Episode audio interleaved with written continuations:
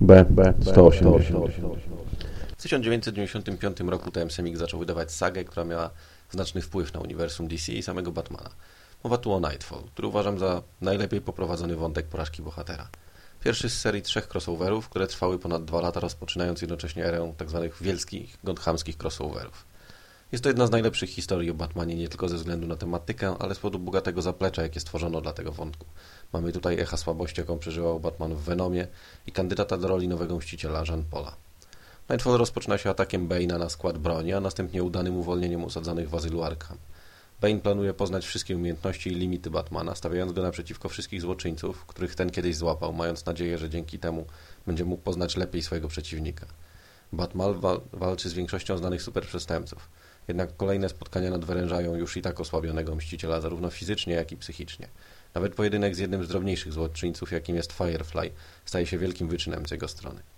Jednak to pojedynek z duetem Joker i Scarecrow doprowadza Wayne na skraj wyczerpania psychicznego, kiedy pod wpływem działania gazu stracha zaczyna przeżywać ponownie śmierć poprzedniego Robina z ręki Jokera. Prawie pobiłby go na śmierć, gdyby nie interwencja Crane'a i wyrzutni rakiet. Cała seria pojedynków ma też wpływ na stosunki pomiędzy Batmanem a nowym Robinem. Tim wątpi, czy Batman potrzebuje w ogóle Robina, skoro nie pozwala, by ten ryzykował w walce z przestępcami. Mroczny Mściciel wyczerpany walką oraz próbą ratowania burmistrza staje naprzeciwko trzech pomocników Bane'a, którzy mają być ostatnimi etapami testu, jaki Bane przeprowadza na Batmanie.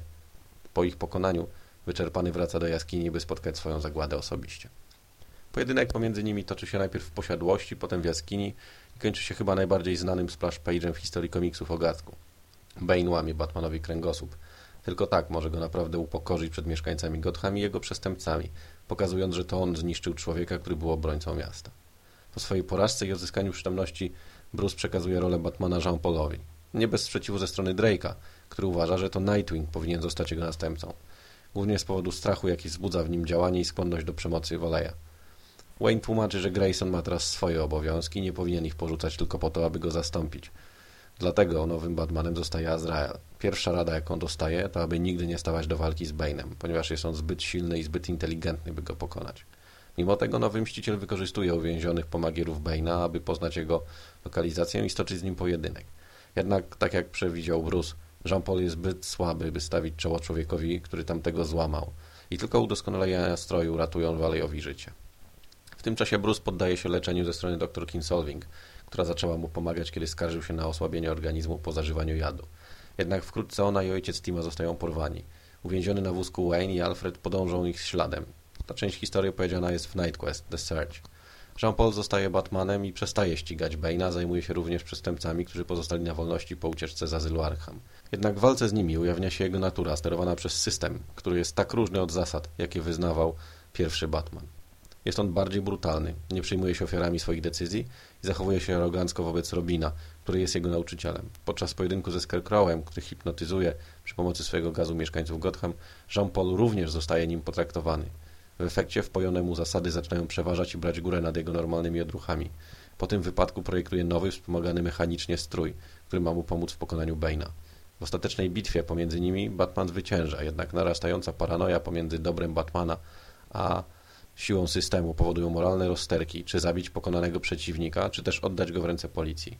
Ostateczna decyzja pozostawienia go przy życiu pomaga mu zyskać miano nowego obrońcy Gotham.